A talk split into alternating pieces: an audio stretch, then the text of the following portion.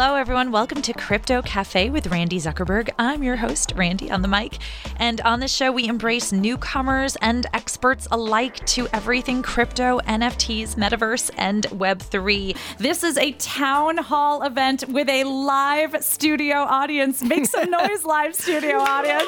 Yes! And this is very exciting. This is our first time back doing this uh, since before the pandemic. And I could not imagine a better person to be in this room with than my dear friend, incredible entrepreneur, Gary Vaynerchuk. Gary, thank you so much for being here. Oh my God, I'm like just having actual other human beings in the same room. This is like a dream come true. Randi, it's really good to be with you again. It's amazing. All right, I'm going to brag about Gary for a sec. Gary goes by Gary Vee, which we all know. Serial entrepreneur, serves as chairman of VaynerX, CEO of VaynerMedia, creator and CEO of VeeFriends, of which I am a holder and very excited. He is considered one of the leading global minds, one of the leading global mind on what's next in culture, relevance, and the internet, whether it's emerging artists, esports, NFT investing, digital communications. Gary understands how to bring brand relevance to the forefront.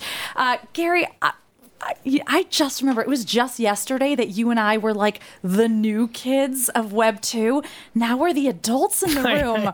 That's Oh a my- big problem for everyone if we're the adults. problem. So what I mean, what is that like? Like the, we're like we're the veterans now in this new wave. You know, it's funny. That's why I think Web3 came so natural to me in winter 2020 because of that era of Web 2 that where we met many many moons ago. And then for me because I'm a little older than you, Web 1 was something I was a part of. You know, I launched my dad's liquor store into an e-commerce player in 1997. You know, it's a thousand years ago in technology, but like what I saw when people didn't know how to use a credit card in a computer, like today with Web3, everyone's like, I don't know how to get Ethereum, or like my stuff got stolen, or all this stuff that everyone's like, it's a scam or it's scary. Well, that's exactly what 40 year olds thought in 1997 about putting their credit card into a computer. What seems mundane to many of us now was scary. Same with social Yep. people were like most people were like who cares that i'm walking the dog? And i, I remember having that debate. I'm like everyone. That's just kind of how the world actually works. But you know i mean you- were at the forefront of this with at facebook and and twitter those were really leading the way at that point post myspace. It was very clear to me in 2006 7 that everybody was going to do this. And now i think we all know this. Like if you're 15 it is a core essence of life of like mm-hmm. how social media plays into your life. I think the same thing will play out in NFT land, a little bit different. I think it's more infrastructure. I think NFT land, Web3 is more Web 1 than Web 2, in my opinion. What I mean by that is NFTs today get a lot of attention for collectability and art, which is amazing, and that's a part of it. And I love that part, which is why I'm moving fast on it. But I think tickets to events. You know, we we're talking Broadway before in the green mm-hmm. room. I- genuinely believe that every single Broadway show's ticket and playbill has the potential to be an NFT in 10 or 15 years because it makes a lot of sense for both the audience member and for the production, right? If you think about it, when people challenge me on that, I'm like, what's a QR code or a confirmation email? That's not bringing per se any value. But as soon as you turn it into an asset, that the people that issue the Dear Evan Hansen NFT for opening night, that becomes a collectible. I once bought 5,000 playbills at a garage sale and did very well with that flip. Um, and uh, and so I, I think that Web3, the consumer blockchain, is going to be a huge deal. I recommend everybody in this audience here and listening before you start spewing random things you heard from a friend or from one headline of what you think about NFTs, spend 20 hours, actually 20 hours, and get educated because for everybody in this room and listening, it will become a part of life in the next decade. You're going to pay your taxes through the blockchain because it's better. And so, like, what are you going to do then? You're going to, this is the internet. This is different. Social, there's some holdouts. The internet, none. And in 96, when everyone was like, I'm not going to be on the internet, I'm like, it's impossible. And we really don't know many people at this point besides the most hippied out people that live in the jungles and don't have technology. Like, you, it's very difficult to live life without interacting with the internet. I think in 20 years, it's going to be very challenging to live life without interacting with the consumer blockchain. Even the term NFT, I'm not sure will hold. Mm-hmm. You know, when we grew up in this game, back to the story you just said, we called all these sites Web 2.0 sites. Facebook was a Web 2.0 site. It wasn't a social media site. That term caught a little bit later. So sometimes I sit around, I'm like, man, I wonder if the term NFT even sticks. Or will somebody come up with something in 12 or 24 months that that becomes the acronym or the way we refer to these companies? But Web3 is here, the consumer blockchain's here. You're not going to put the genie back in the box. And a lot is going to come from that. I'm Randi Zuckerberg here with Gary Vee, serial entrepreneur, chairman of VaynerX, and CEO of VeeFriends. Um, so it's not like the greatest time in NFT world No. right now. Um, and uh, so how, you know, what what do you think that's going to shine have a cloud over the event or how how are you thinking of talking to people you know, about that? Luckily for our small, so the for everyone who's listening, if you're not educated, there's been a major correction on pricing. There was way too much frothiness. You know, Randi, it's a very unique answer to VeeFriends and VeeCon. I think under normal circumstances, it could have been a bigger deal. The fact that I've put out hundreds of videos in the last 15 months saying 99% of the NFTs in the market are going to zero. Everything's way too overpriced. This is internet stocks 1997. So many people in the VeeFriends community heeded my call and didn't overextend themselves, didn't spend money they couldn't afford to lose, aren't over leveraged. So, yeah, look, I mean, I think everybody feels better when their VeeFriend is $60,000 instead of $27,000. You know, you lose money on paper. It never feels good, even though you haven't cashed it in yet. Luckily, and not luckily, it's the wrong word. Properly, because of the work I've put out for the last 15 months educating on this clear thing that was going to happen based on everyone's behavior, I feel like we as a community in VeeFriends land absorbed the blow a lot better than other places. Mm. We didn't speak about the floor price or how much money or what boats we were going to buy with it. It was more about character development, 50 year project, you know, be prepared, be careful this is volatile. I would say over and over. I'm like, I'm glad it's going well, but I will, and, and it happened. I'm like, when the market corrects, VeeFriends will not be able to not get sucked in with it because it's just going to happen. So, look, I think, you know, I was very concerned 10 days ago, 15 days ago, when the market was clearly starting the process of correcting. I've been very happy with the tone and temperament of our Discord and our Twitter. I think I think you you reap what you put in the work on, and I'm just mm-hmm. incredibly proud that we were over communicating aggressively Yep. on that these prices were not sustainable, and people need to be thoughtful. Yeah, absolutely. And I mean, you and I have lived through this many times before. I we've had you and I both, I'm sure, have had just millions of dollars of phantom wealth vanish and come back and I vanish mean, let's, again. Let's, I mean, go, let's go to the one that probably taught me the most. So I, you know, through your help, was able to be an investor in Facebook years before its IPO. It IPOs at 42 and it goes to 19. Yep. And I remember talking to so many of our mutual mm-hmm. friends who all had a hell of a lot more stock than I did because they actually worked at mm-hmm. Facebook and like had real and had spent it in their minds. had spent it in their minds and really panic sold in the 30s, in the teens. Mm-hmm. And today, I mean, I don't, I've never told you this. I don't know if you know this. At this exact second, I have still not sold one share of Meta since the day I bought it. Wow. And so, and what, and I'll tell you what upsets me about that. What upsets me about that is there was a lot of people who worked for three, four, five years, 15 hours a day mm-hmm. at Facebook before it went IPO and panicked when I had double conviction. I wasn't really buying, like in hindsight, I was so, I had so much conviction. I didn't have a lot of liquid at that time, but there was nothing I was more sure of than that $19 a share Facebook was the best deal that I had ever come across. I didn't, I couldn't buy more per se. But when I think about that journey, that's how I feel now. I mean, this weekend I spoke to my financial team. I'm like, I need to buy more CryptoPunks during this downtime. like, I believe in it. I believe in it. And and I want to, you know, you think about Ethereum going to proof of stake this summer. Mm-hmm. Like, there's a lot of, you know, rationale if you're educated. I learned a lot. I learned when Facebook went through that how many people talked about Facebook with no knowledge about Facebook. Hmm. And that's what's happening right now. All the jokes that I see on Twitter about NFTs being down are just from people who love to razz, who who lean into cynicism, who haven't spent a single hour educating themselves on what's going on and treat everything like blanket. Let me explain to everybody this will land in 2 seconds. Just because beanie babies crashed in value doesn't mean stuffed animals were not going to be important. Yes.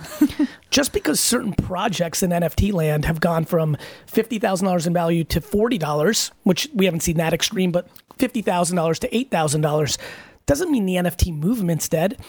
Go Google, for everybody's listening right now, go Google the internet is a fad and go read every article mm-hmm. that was written after internet stocks crashed in 2000. How the Wall Street Journal wrote articles, the internet is a fad. I mean, people love to tear down Yep. from a place of righteousness and from a place of being hurt and angry and cynical. And I love that because that's where I win. I I deploy practical optimism and focus. And so, you know, it's funny when you started your question, I could see where you were about to go. And I wanted I didn't want to interrupt, but I wanted to jump in and say, good. Like I mm. feel a lot more comfortable today than I did three weeks ago because we've started the correction, which is when it gets more fun. Yeah. The internet was much more fun and and had the right people in it in 2002, 3, 4, 5, because all the gold rush people had left and gone into banking and other things. Same thing's happening with NFT land. This will clean up. Many people will leave and go back to trading and you know selling homes and real estate or whatever fad they think is where they can make a quick buck. That person will get weeded out. The innovators and the builders will build, and then in 2031 it'll be a way of life. Nobody's talking about the fact that um, uh, Emirates airline today announced that they're accepting Bitcoin. I don't see that headline going everywhere. All of a sudden, Bitcoin has use. Now, I, I mean, I fly to Dubai a lot. I can now use my Bitcoin. That becomes utility. It's the best airline to fly on. That is real really is. utility. so you know, so I think I think people choose to see what they want to see. I think we've learned in the last decade in society that humans are very capable of seeing different things, you know, and um, and I I'm very empathetic to why people don't see what's happening in NFT land. It's a lot of it's a lot of work. I've spent hundreds and hundreds and hundreds and hundreds of hours that I didn't have to get educated to give me the hypothesis and the pattern recognition and the strategies that I'm deploying. I'm empathetic that a lot of people don't want to put in that work, can't put in that work, don't have the capacity for that work. So I understand where people come from. But this movie I've seen, I'm a, I'm a young man. I'm 46 years old. This is the third time I'm seeing the same exact movie. The internet is not real, social media is not real, NFTs are not real. And I'm just going to continue to you know, execute against what I see in consumer behavior and people's actual actions, not someone's opinion on people, uh, and and that's what I focus on. I- love that answer, and it's making me. I'm just. I'm smiling on the inside and outside because this is this is the moment where it's nice to be the veteran in the room, hundred isn't it? I mean, I I run a Discord of mostly women and, and diverse founders called called the Hug. I go by Mother Hugger in, in our Discord, and and uh, it was the same thing. You know, everyone's uh, panicking a little, and I'm just like, everyone. I have seen this so many times, like, and it's so fun to prove people wrong. In five years from now, it'll be so fun to It prove people fun. wrong. It is fun. It's fun because you sit with your convictions. You know, I'm a big fan of not convincing. A lot of people have hit me up Mm-hmm. these last two weeks. They're like, Gary, we need you. I'm like, I'm not interested in convincing anyone. Mm-hmm. I don't have energy to debate someone on something neither one of us are sure is going to happen. I'd rather just execute on what I see and let the chips fall. I think way too many people have this incredible passion to convince people. That's all. That's all I see now. All I see is people living their lives on social media, trying to, and real life, trying to convince people to see the world the way they see it. Yep. I think it's an unhealthy energy that's incredibly difficult because I don't know if you've heard, and I know all of we, all of us have heard, people dig into their beliefs. so if you don't believe in NFTs, then Mazel Tov. You don't have to. I'll see you in 2030. We'll see how the chips played out, and we'll have a conversation. And that's how I see it. Yeah. All right. So you mentioned CryptoPunks. Was Yep. that uh, talk to me about some of the first NFTs that you bought and what kind of your aha moments were? 2017 CryptoKitties hit my radar because it got a little buzzy, Yeah. and I, I I've been trying, and I just I'm desperate to remember why I didn't go all the way in because I remember being incredibly curious because I love collecting. I'm like, ooh, digitally, that's cool. Like, you know, that, I really liked it, and but I didn't go deep, and I just don't remember how why I got sidetracked. Then 2020 Top Shot, mm-hmm. NBA Top Shot hit my radar because Fred Wilson, the iconic venture capitalist, sent me an email. You, what's great about people like Fred is you don't hear from them unless it's important. So we haven't talked for four years except glancing, waving at Knicks games. So I knew it was important. It was Roham. When I Googled Roham, who's the fa- founder of NBA Top Shot, I was like, oh my God, that's one of the CryptoKitty founders. So immediately I took the meeting. Um, we had a great meeting. He talked me through it. I thought it was really clever. I was super deep into sports cards at the time, and I saw a lot of interesting things. And and then and then it launched in the fall. And then VaynerMedia was navigating post COVID. And there was a lot of decisions I had to make in August and September for the organization for the following year. I got incredibly busy. I wasn't able to go deep top shot the way I wanted to which was fine. And then it did super well. I was like, God damn it, because I was going to go big. I was done really, really well.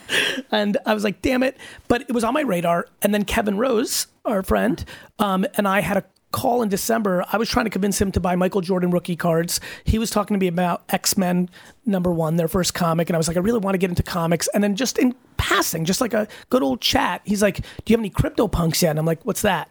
And he's like, It's an NFT. And I was like, Huh he's like, check it out. I'm like, okay. So got home, really caught my mm-hmm. attention with on Top Shot. Now this, I'm like, something's going on. Four and a half hours later, because I started at 10 p.m. It's like three in the morning, and like that thing is happening where I'm like, uh oh, there's something happening. And for like the next week, I spent like 10 hours a day reading the history of CryptoPunks, reading Twitter and discords of why it was important. Really, really did my homework. Spent a ton of time Googling things like why crypto punks are a fad, why CryptoPunks won't work, why CryptoPunks are a scam. One thing I like to do when I feel something is hear as much of the counter argument as possible. You know, because I'm very intuitive and I'm good at what I do, but I think it's incredibly important to stay humbled. And just because you've done well in the past doesn't mean your next hypothesis is going to be right. So I did a ton of homework on that. Nothing was compelling enough to talk me out of it. and it and in February of 2021, I bought a ton of CryptoPunks and really started my journey. Realized this was big, big. Realized the only way, the reason I'm a DNF student is because I don't learn from just consuming information the reason I'm a good entrepreneur is I learn from doing. So I was like, I got to do my own project. Took a step back, realized I wanted it to be VeeFriends, and the rest is history. I'm so delighted to be here with incredible entrepreneur and dear friend Gary Vee. Thank you so much, Gary. And let's Thanks, hear it with our live studio audience. Yes. All right. It is so fun to have the energy of being back with with live 100%. people. Um, and Gary is just uh, minutes away from heading to Minneapolis for for VeeCon this week. So we're delighted to have you, you, here. All right, so we talked about CryptoPunks, but uh, you learn a lot from someone about what's in your wallet. So what what's in your wallet right now that you're excited about? stuff. what am I excited just about? Just a couple. yeah, I mean, you know, I minted World of Women. Mm, which, that was my first NFT and and that was a huge has turned out to be a huge project. Um, I have ten night goddesses. Oh. Which Amazing. is like the good one there, and so I'm very excited about that.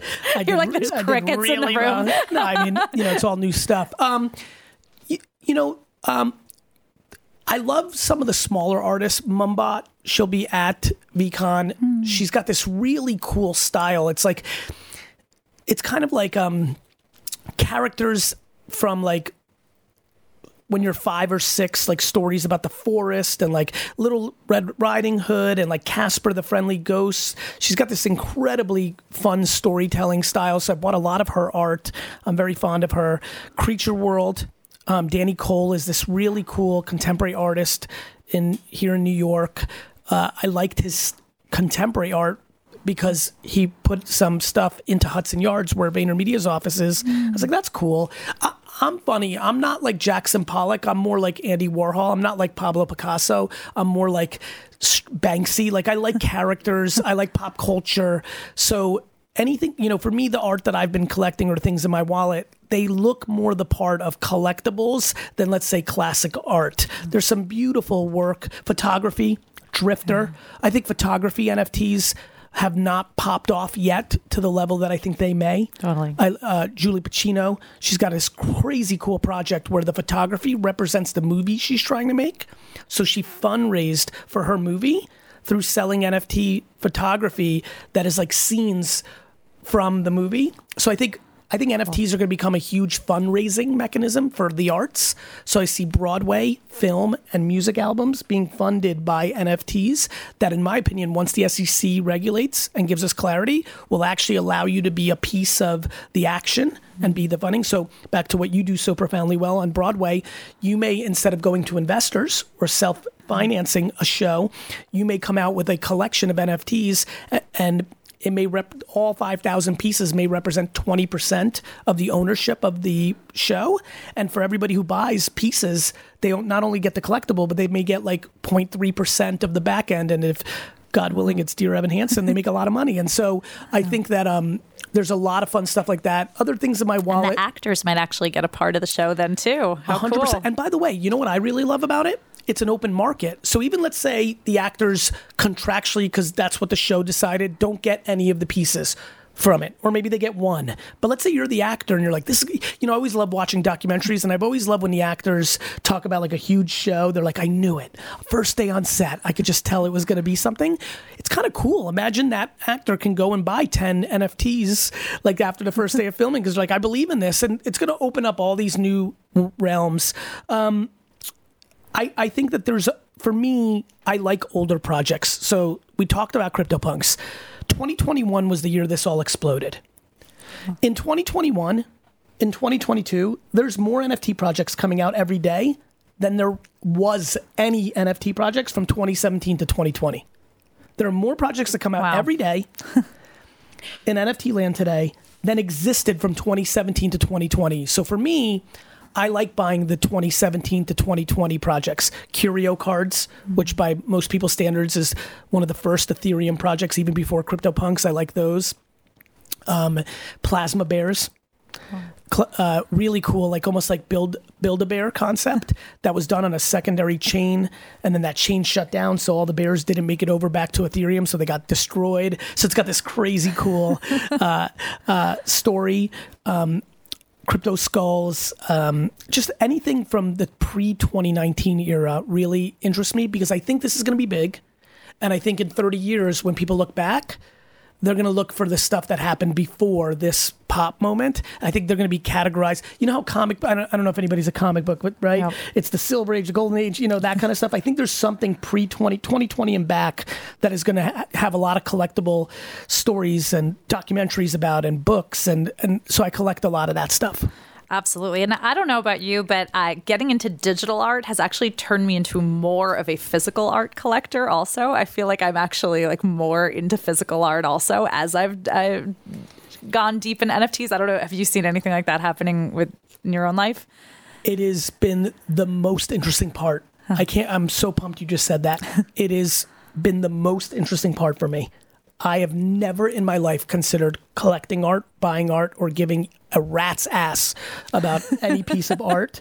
I am stunned by how much interest I have. Yeah. It and this was this is kind of how the world works. There are people who think the world is abundant and there are people who think the world is scarce. And if you think people are taking out of you, you're always going to be unhappy. And if you think somebody else is winning is fine and you can win too and their winning has nothing to do with you, you're going to always be happy.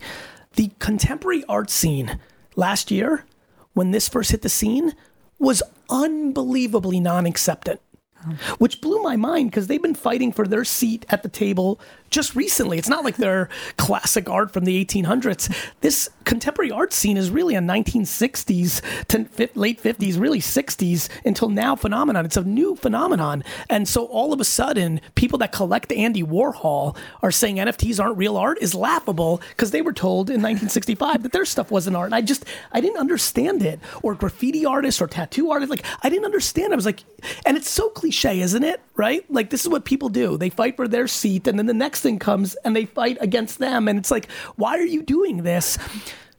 Meanwhile, what is played out, and we're two of the individuals, and I've seen this over and over. I am probably going to buy a ton more contemporary art in my lifetime only because NFTs came along in a world where I never would have otherwise.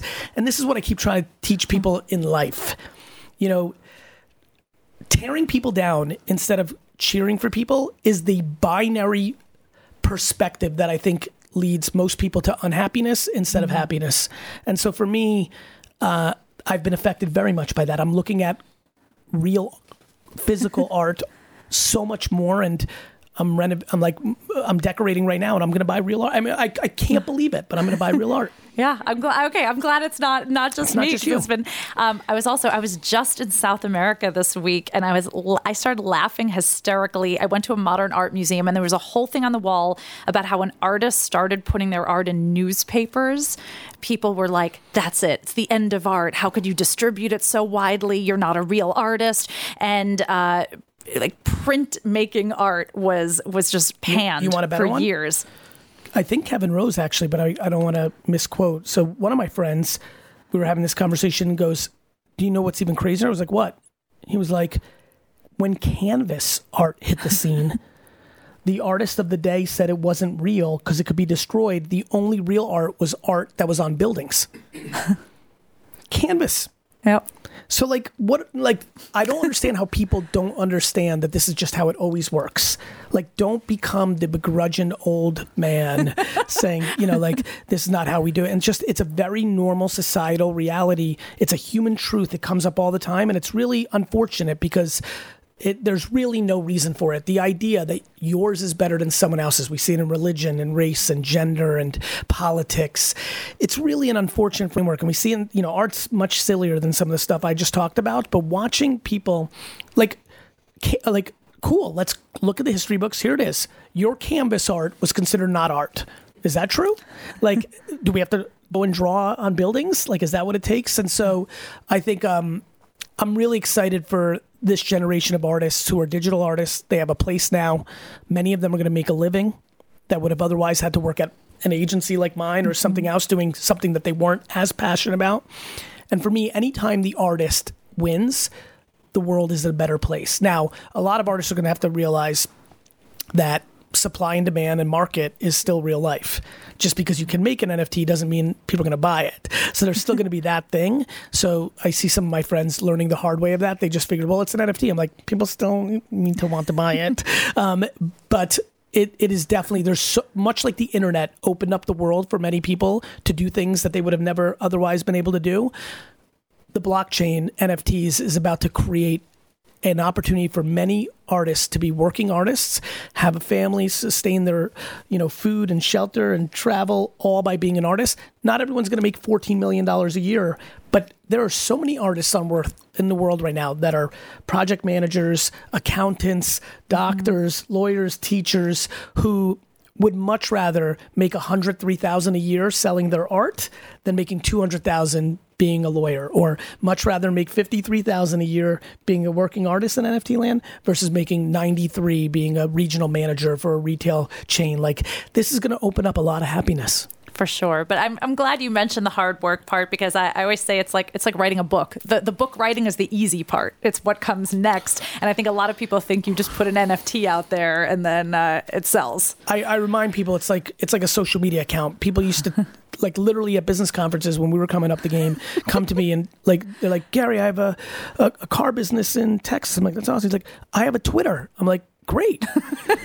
they thought the ROI was the Twitter. I was like that's just the beginning. Or they put out a press release like Yeah. so and so business has Yeah. opened a Facebook account. Yeah, like, it was like it, I mean, and, and by the way, back to pattern recognition. That's what websites were. Yeah. My 1999 conversations were, Gary, we have a website. I'm like, great. That means you have a storefront. Now you have to get people in and buy stuff. Like, and so, uh, you know, the concept of hard work and patience and lack of entitlement is incredibly challenging. Yeah. The level of humility and patience one needs to build a substantial anything child as a parent, business as an entrepreneur, government, organization, nonprofit. Like it takes a lot of time and work. And most people just don't want that. They they're convinced that there's shortcuts. They just don't exist. They the perception of them existing exists, but the reality and success, you're going to struggle to find someone. Yeah, that's such a great point. I'm Randi Zuckerberg here with Gary Vee, serial entrepreneur, chairman of VaynerX, and CEO of VeeFriends. So, Gary, take us through a few of your projects right now. We talked about VeeFriends, but you have Flyfish. You have Yes. so many exciting things. Uh, what's what's new in those worlds? you know, it's been a lot of doubling down at this point, but I'll but earlier six months ago, a year ago, was getting some projects off the ground. Fly Fish Club is really exciting. I have a restaurant group called the VCR Group. Uh, Chef Connor, Chef Capon, and David Rodolitz and I have a restaurant group. We uh, we have an active restaurant in New York right now called Ito.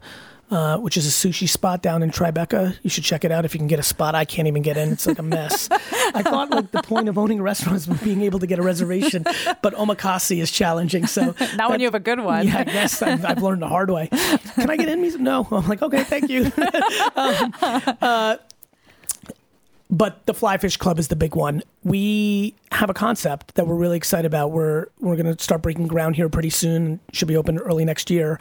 Um, it's a restaurant club, and the access to the club is an NFT. And so, mm. when you look at the country club model or Soho House, Zero Bond, these great executions, you pay a fee, and then you pay the fee and you can go. Whereas with what the NFT world allows you to do is have an asset so you have the membership, but let's say you get bored of our place after four times. Or you move. Or you move. Or you just, or the market went up and you just want the profit and you, you're willing to eat elsewhere. the fact that you can literally just put it up on the blockchain and sell it and then it transfers is pretty profound. We're really excited about it. We, I think it's going to play out in anything that looks like a membership in the world. It's a it's better than having a plastic card or a QR code or an app. This is where the blockchain infrastructure is really going to play out. Uh, and so we're really excited about it. We have a very strong concept of kind of modern seafood fusion. And so we're just we're down to the nitty gritty on location. We're going to break ground and launch it, and it's been really fun. And we what's cool about the blockchain is you know who owns it. So, for example, we're probably four to six months behind schedule. We feel that anxiety. And so we we're doing pop up events. We did this huge event in Miami. If you own a Flyfish token, you can come. We just did one in Ito, closed the restaurant for a bunch of people. Uh, the the VCR gang is doing a private event in Minnesota this weekend for people that own Flyfish clubs during VeeCon because there's a lot of crossover. We're looking. We're going to do something in the Hamptons. So this summer. So it's fun. What I really love is just innovating in new worlds. Mm-hmm. So the restaurant space, the hospitality space, I think is going to be very affected by this. Mm-hmm. Um, I'm not actively involved in this, but me and AJ uh, my brother AJ own a sports representation business, mm. Vayner Sports. So he's created a Vayner Sports Pass. It's been really cool. Access to our athletes, pop up events at the Masters and the Super Bowl and the NBA Finals. So he's playing hard in that world. I'm obviously a big piece of the business, not really running the NFT project, but that's a lot of fun. You know, Avery runs Vayner NFT, which is one of our consultancy companies inside of the VaynerX universe that I'm the CEO of. She's amazing, as you know. And Absolutely. So she's involved in all sorts of things. We've worked already with Budweiser and Pepsi, and we're helping the biggest brands in the world kind of onboard into this world. So we've got our hands in a lot of that stuff. So keeping very active.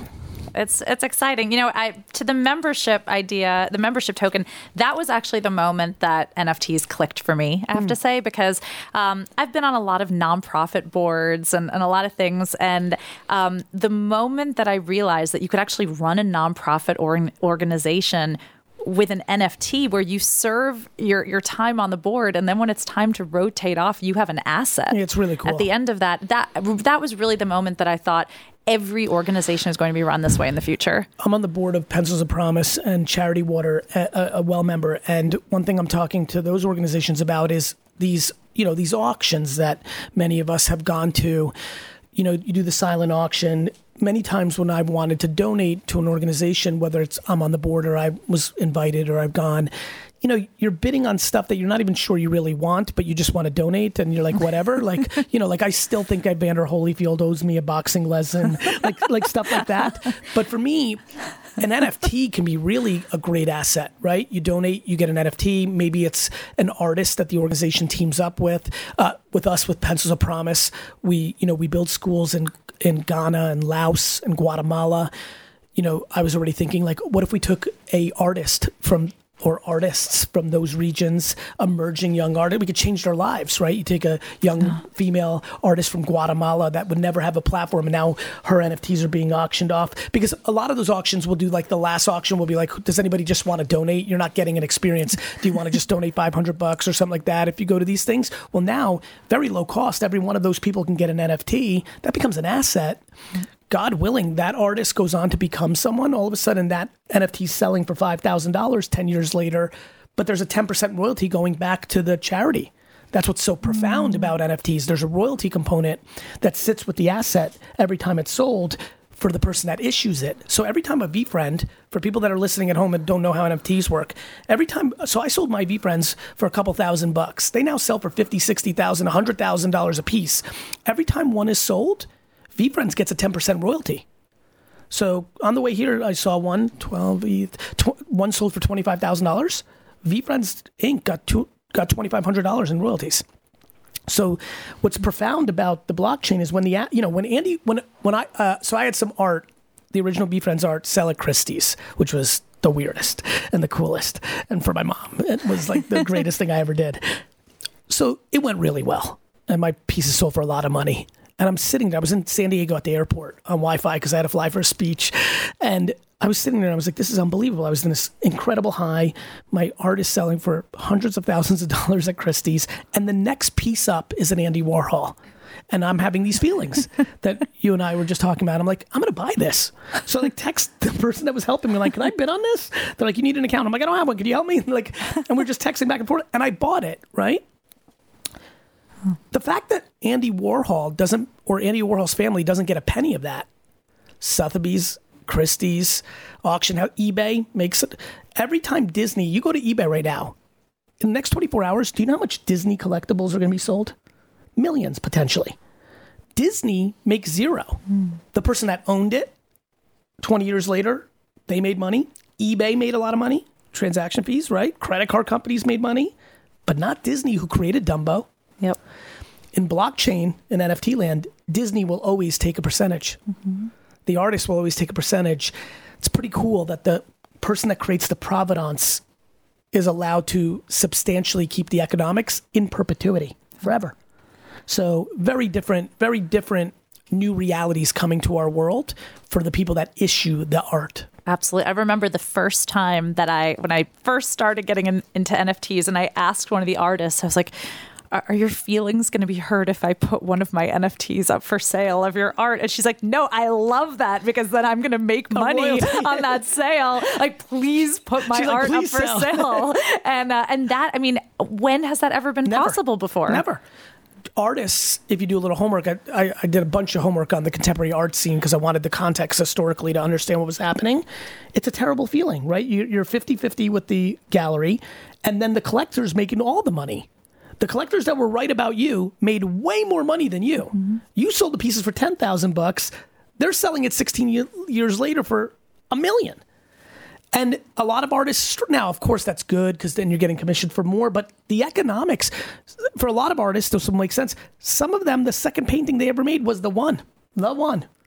And so I'm very happy for the artists and the entrepreneurs. It takes a lot of work to get the world to fall in love with Cinderella. It takes a lot of work. Okay. It takes a lot of work to get people to care about Pikachu. That's not just drawing Pikachu. That's marketing and gaming and strategy and storytelling and business development deals and IP expansion. And so, for example, for me, I've loved doodling my characters, but the real art is the next 50 years of getting the world to fall in love with Accountable Ant the the real art that I'm up to is getting people to fall in love with you know courageous cockatoo. in our in our final uh, minutes together, what I mean, you've achieved so much. What what's still on Gary's bucket list? What, oh, what's uh, still so much? I we started with it. I have a profound sense of guilt and gratitude mixed together on the fact that I was born with a communication style that resonates at scale. And I take on a very substantial sense of responsibility of that. I think for the people that are born on earth that have a communication style that connects with millions, I'd like to think more of them should pressure themselves to providing happiness and good, not selfish behavior. And so, VeeFriends for me is a culmination of something I started realizing a decade ago. I'm like, okay, I have some sort of gift here. Let me not blow it yes, I have plenty of selfish things that I'd like to accomplish for myself because I'm a human being. There's things I'd like to do. However, if I can really lean into selflessness of this, if I can teach the virtues that my mom taught me and my dad that really made me happy and content, you know, mm. I'm as content as one can be, yet my ambition is through the roof. Finding that balance, right? and really on that thing we talked about, Randi, I really have a profound passion to change the conversation about what it looks like to be an empire builder. I don't want people that are born with entrepreneurial spirit to be demonized because they're good at building businesses. I want to teach them that they can do what I do, which is treat everyone nice. Most of all, your employees, next, your partners. If you do that right, you'll be just fine. You'll get everything you want. And so I have so much on my bucket list. I want to change many conversations that are perceived in society and I want to reframe them. The reason the mascot of VeeFriends is a black cat is because the black cat in VeeFriends is called the very, very, very, very lucky black cat. The reason I did that was an inside joke to myself. Not an inside joke, excuse me. It was an inside conversation to myself, which is VeeFriends' 55 year mission. I've decided I'm going to live to 101. VeeFriends' 55 year mission is to look at subject matters that society's struggling with and really compel uh, a conversation. For example, the reason I brought up accountable ant just a few minutes ago and why I'm so focused on that little guy and why I made an accountable anteater. It's one of the only words I did twice. Is because I think right now in our in the human race, one of the biggest reasons that so many people are struggling is that we've demonized accountability. Nobody wants to be accountable. Mm. We're really good at telling everybody else why they suck. we love pointing fingers, but we're really bad at pointing thumbs. I actually believe that if you champion accountability, that if we make that a good trait, if we make it something that people don't want to run away from and say, I'm not good at this or I did this wrong, that we can have a much happier society. And I want to make accountable ant popular, right? Competitive clown. Very important in my world. we, in a lot of pockets in our society, have decided to demonize competition. That is incredibly dangerous because it's not the human spirit. Like ninth place trophies have led to entitlement at scale by grown-ups. Yeah. Like I don't want to. I don't want kids crying. Well, actually, I do. I like competition. I think I actually. I swear to God, my son had a baseball game the other day and when they lost, and one of his teammates was crying, and I ran right over him. I'm like, cry more. I'm like, crying's good. That means you care. That means you, like it's okay. And I think we overcorrected, which is nice, right? You don't want kids to feel bad because they're not good at baseball, but to completely eliminate merit and the human spirit has led to a lot of collateral issues. Mm. So, you know, a lot of the things I see in the world you know, come in different shapes and sizes back to that purple. And I'm going to use the vehicle VeeFriends to communicate that. And, and I have, I think I can make the world a happier place. And that's a very big bucket list item for me. I love it. It's so wonderful. Gary, you make so much content. Where can people go? Where do you most want to direct people to go uh, oh, check out everything you're working on? You're like, here's the let list me, let me say this. It's, inc- it's, yeah, it's, incredibly hard. Not, I think I annoy people because I show up everywhere and too much. So I'm not overtly worried about people finding me. They can find me if they want to. What I would say is this this last five minutes that we just talked about, if you are happy, if you're listening to this and you're a happy person, I have a very important observation that I'd like to share. Negativity is extremely loud. People that are hurt and unhappy are incredibly loud on social and in coffee shops and amongst their peers. Happiness is not. Us happy people are so happy and strong that we don't even feel this obligation or compelled to deal with it. We just kind of move on in our happy way. I believe that if you are a happy person in the world, that you are fortunate. You got you one circumstance, your parents, environment, something worked for you. And that if you're happy, you need to be louder. And so I'm very loud because I'm happy.